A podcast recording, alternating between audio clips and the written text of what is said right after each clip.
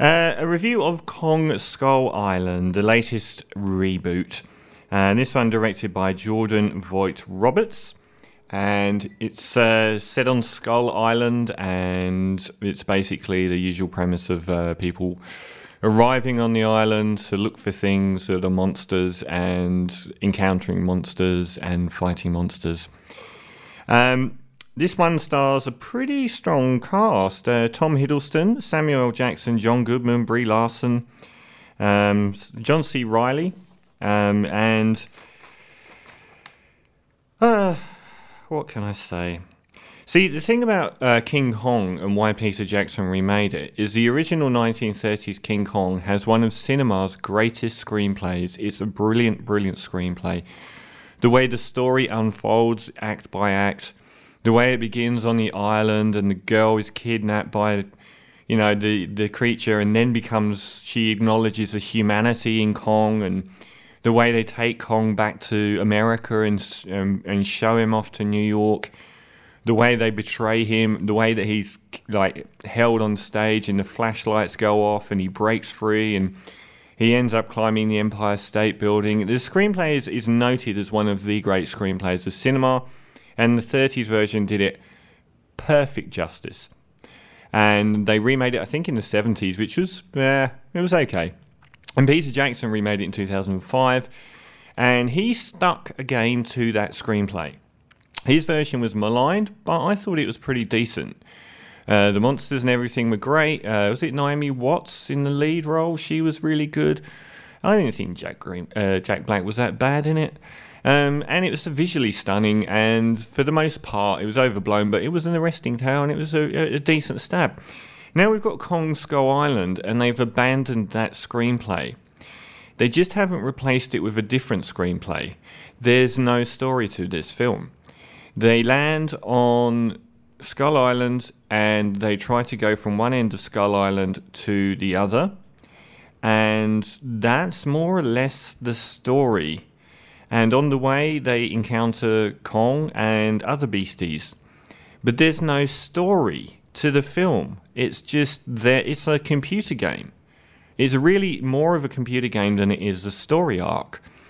The characters are as stock as you can get, ludicrous. Uh, Tom Hiddleston is the military guy that's a super military guy that for some reason is uncliched, hanging around in a dodgy bar when they find him. And uh, Brie Larson is employed for having a wonderful chest, which is a bit of a come down from winning Best Actress Oscar last year for Room. And they're the main two in the film. Their characters don't develop and they aren't really there in the first place. She's kind of the female sort of doctory in Jurassic Park sort of character.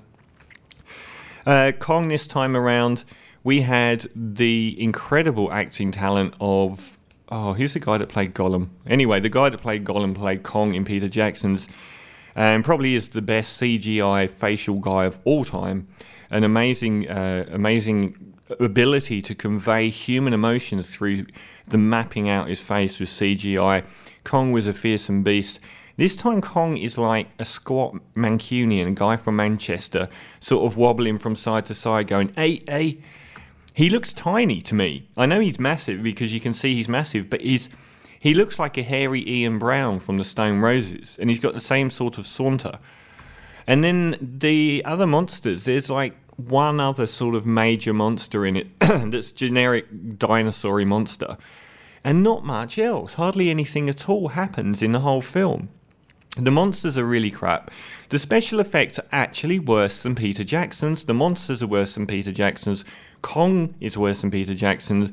None of the characters are remotely interesting, apart from John C. Reilly, who has more humanity in his tiny role than everyone else put together in the film. He acts all right, uh, but the acting from everyone else is dire. The script is so appalling, I almost walked out halfway through.